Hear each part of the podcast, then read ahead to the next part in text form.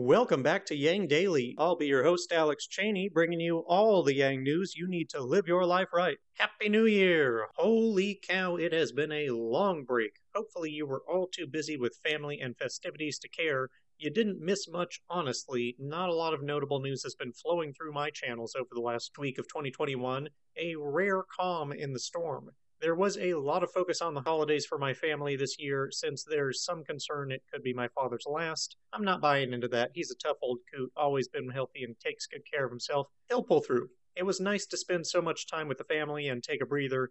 I even played some video games, watched Riot Studios Arcane on Netflix. It's amazing. I've never seen such a beautifully drawn and animated show in my life. Very highly recommended. Also recommend Alina of the Arena to any PC gamers out there, or Astroneer, which I got from my brother, and the Business Walrus as a party game. A trust me. I'll toss some photos of my New Year's celebrations in a thread. We've got a ton of snow here, pretty much been stuck at home since Christmas since the roads were too snowy and then too icy for vehicles, at least if you don't count sledding and snowboarding in the backyard. Anywho, we don't have a lot to go over, but we do have some very interesting Yang and UBI news Let's get to it. Quick shout out to our Tier 3 patrons, Shay Meehan and Nathan Stankowski, as well as all our other patrons. You keep us all informed and engaged. If any of you out there want to join these advocates of humanity first and independent journalism, head on over to patreon.com slash yangdaily. It would only take a couple of bucks a month from each listener to keep this podcast and community going and growing into the future. Now, on to the news. As an appropriate start to the new year, NASA has provided the best firework of all, officially launching the James Webb Space Telescope into, well, space, obviously. It was actually around Christmas, but whatevs. Combined Christmas New Year's gift. Webb will be the next generation telescope with better resolution than the Hubble, able to detect even more faint planets and galaxies and so on, and reach further back into time. May it provide countless dazzling photos of the universe and expand humanity's collective understanding of the cosmos. There's no telling what we'll find out there and what we'll learn. On a less inspiring note, I've mostly stopped caring what the CDC says, and definitely Fauci, since their advice so often shows terrible judgment.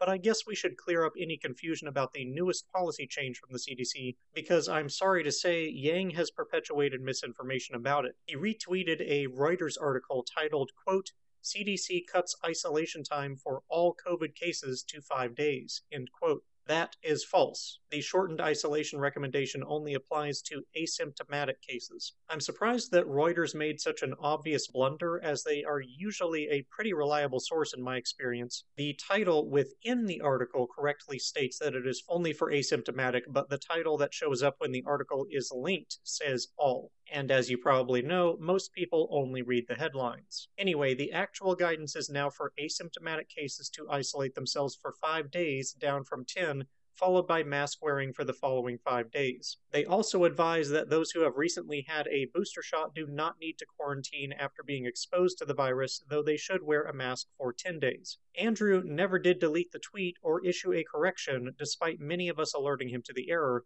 and Reuters has still not changed their headline. Pretty disappointed in them both. This type of misinformation is what undermines public trust. When people think that they can't trust the institutions, they are more likely to do whatever is most convenient, which, as usual, is nothing. It costs lives. It also undermines trust in Yang. He has built a reputation around empiricism. Spreading false facts flies directly in the face of that. He needs to be more careful and should have someone checking his public communications to catch this sort of thing. Speaking of Yang, he gave an interesting and revealing interview on the 80,000 Hours podcast where he was asked some unusual questions, such as what his ideal utopia in 500 years from now would look like. Are future generations an interest group disenfranchised by their inability to vote now? What he thinks about approval voting? What he would do with a billion dollars to save democracy? What he thinks about the effective altruism community? I don't even know what that is what's one thing we should do to reduce the risk of nuclear war? And he once again answers the question of whether Forward could be a spoiler that gets Trump reelected.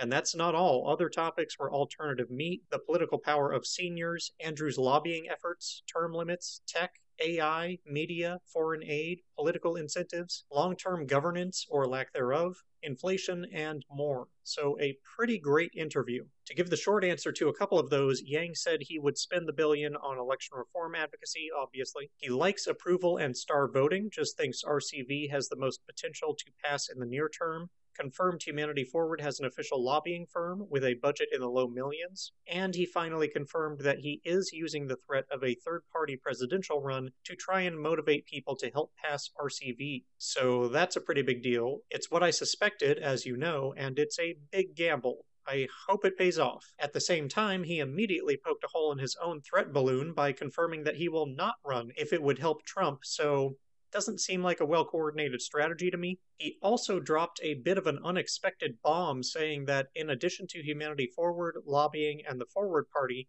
he plans to create, quote, a media organization that tries to put out some of these messages, end quote. Unfortunately, there was no further elaboration on that last point. Hopefully, it doesn't just mean the podcast. The country could certainly do with more media that is pragmatic and nonpartisan. Anyway, a very informative interview. I highly suggest listening to the whole thing, linked below, of course. You can also read the full transcript if you prefer. On a similar note, in case you missed it, I'll also mention that Yang said on his own podcast a while back that he supports multi member districts and FairVote's proposed bill for it, the Fair Representation Act. Like with approval voting and Citizens United, he just doesn't talk about it much because he doesn't think that there's enough momentum to get it passed anytime soon, and there's only so much time in the day, you know? Gotta pick your battles. In green energy news, the NYPD announced that they are replacing 250 gas patrol vehicles with Tesla Model 3s because they are cleaner, safer, faster, and lower cost of ownership having cameras all over it which constantly record the car's surroundings probably doesn't hurt either. I mean, I guess if body cameras are good, then so are patrol car cams, right? The department is also purchasing 184 Ford Mach E's, which is probably the second best EV in that class. Hopefully, we see a lot more of this around the country very soon. Not only does it save money, it also saves lives in regards to both near term and long term effects of pollution.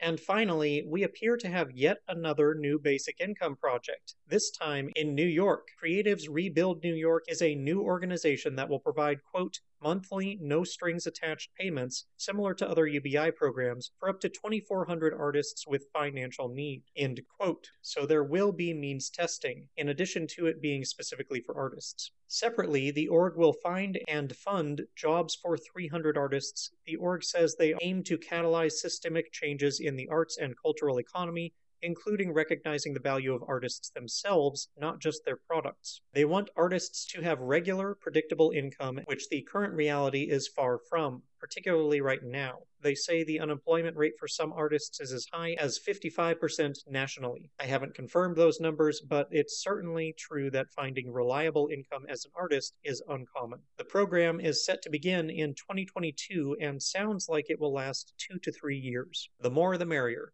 And that'll do it for today's Yang Daily. Bookmark and share the James Webb launch, Yang's interview, NYPD going green, and the New York basic income. Flood Congress with calls, tweets, faxes, and letters using the easy volunteer contacts below. If you need help, consult the Income Movement Aid Database, the Mission Asset Fund, or United Way, and don't forget to Yang Daily.